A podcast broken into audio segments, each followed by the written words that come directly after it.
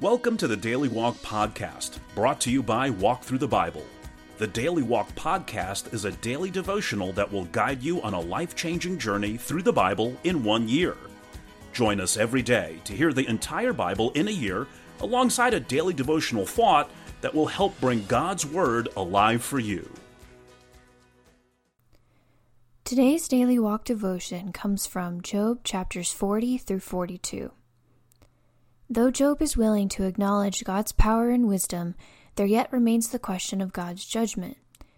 Once again, God challenges Job to a face to face confrontation, this time over the issue of God's justice. Through interrogation, invitation, and illustration, God brings Job to the point of repentance for his presumptuous attitude. Now Job is willing to trust God completely, though he doesn't completely understand his ways. Now let's listen to Job chapters 40 through 42. Job 40.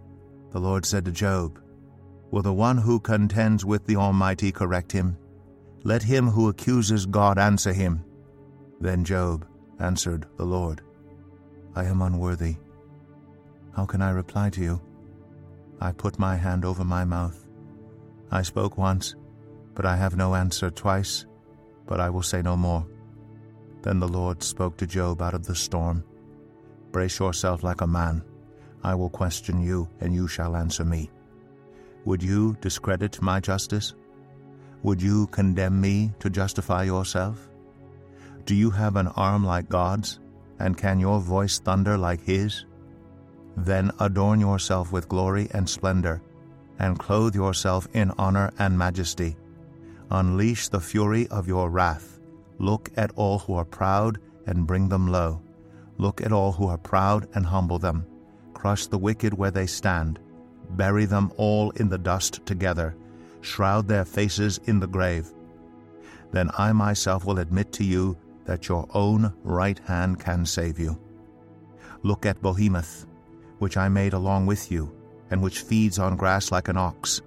What strength it has in its loins, what power in the muscles of its belly its tail sways like a cedar, the sinews of its thighs are close knit, its bones are tubes of bronze, its limbs like rods of iron.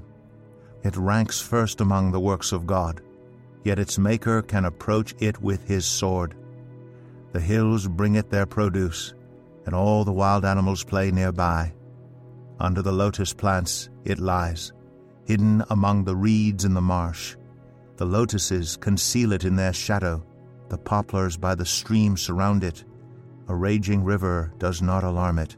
It is secure, though the Jordan should surge against its mouth. Can anyone capture it by the eyes, or trap it, and pierce its nose? Job 41. Can you pull in Leviathan with a fishhook, or tie down its tongue with a rope? Can you put a cord through its nose, or pierce its jaw with a hook? Will it keep begging you for mercy? Will it speak to you with gentle words? Will it make an agreement with you, for you to take it as your slave for life? Can you make a pet of it like a bird, or put it on a leash for the young women in your house? Will traders barter for it? Will they divide it up among the merchants? Can you fill its hide with harpoons, or its head with fishing spears? If you lay a hand on it, you will remember the struggle and never do it again. Any hope of subduing it is false. The mere sight of it is overpowering. No one is fierce enough to rouse it. Who then is able to stand against me? Who has a claim against me that I must pay? Everything under heaven belongs to me. I will not fail to speak of Leviathan's limbs, its strength and its graceful form. Who can strip off its outer coat who can penetrate its double coat of armor? Who dares open the doors of its mouth, ringed about with fearsome teeth? Its back has rows of shields tightly sealed together. Each is so close to the next that no air can pass between. They are joined fast to one another. They cling together and cannot be parted.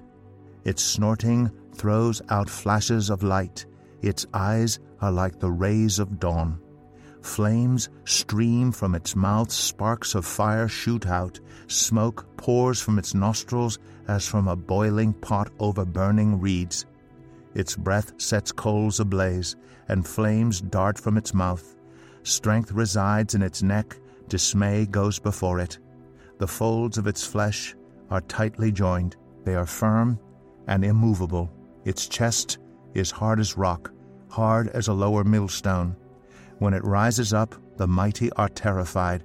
They retreat before its thrashing. The sword that reaches it has no effect, nor does the spear, or the dart, or the javelin. Iron it treats like straw, and bronze like rotten wood. Arrows do not make it flee, sling stones are like chaff to it. A club seems to it but a piece of straw. It laughs at the rattling of the lance. Its undersides are jagged potsherds, leaving a trail in the mud like a threshing sledge. It makes the depths churn like a boiling cauldron, and stirs up the sea like a pot of ointment. It leaves a glistening wake behind it. One would think the deep had white hair. Nothing on earth is its equal, a creature without fear. It looks down on all that are haughty. It is king over all that are proud. Job 42. Then Job replied to the Lord, I know that you can do all things. No purpose of yours can be thwarted. You asked, Who is this that obscures my plans without knowledge? Surely I spoke of things I did not understand, things too wonderful for me to know. You said, Listen now, and I will speak. I will question you, and you shall answer me. My ears have heard of you, but now my eyes have seen you. Therefore I despise myself and repent in dust and ashes.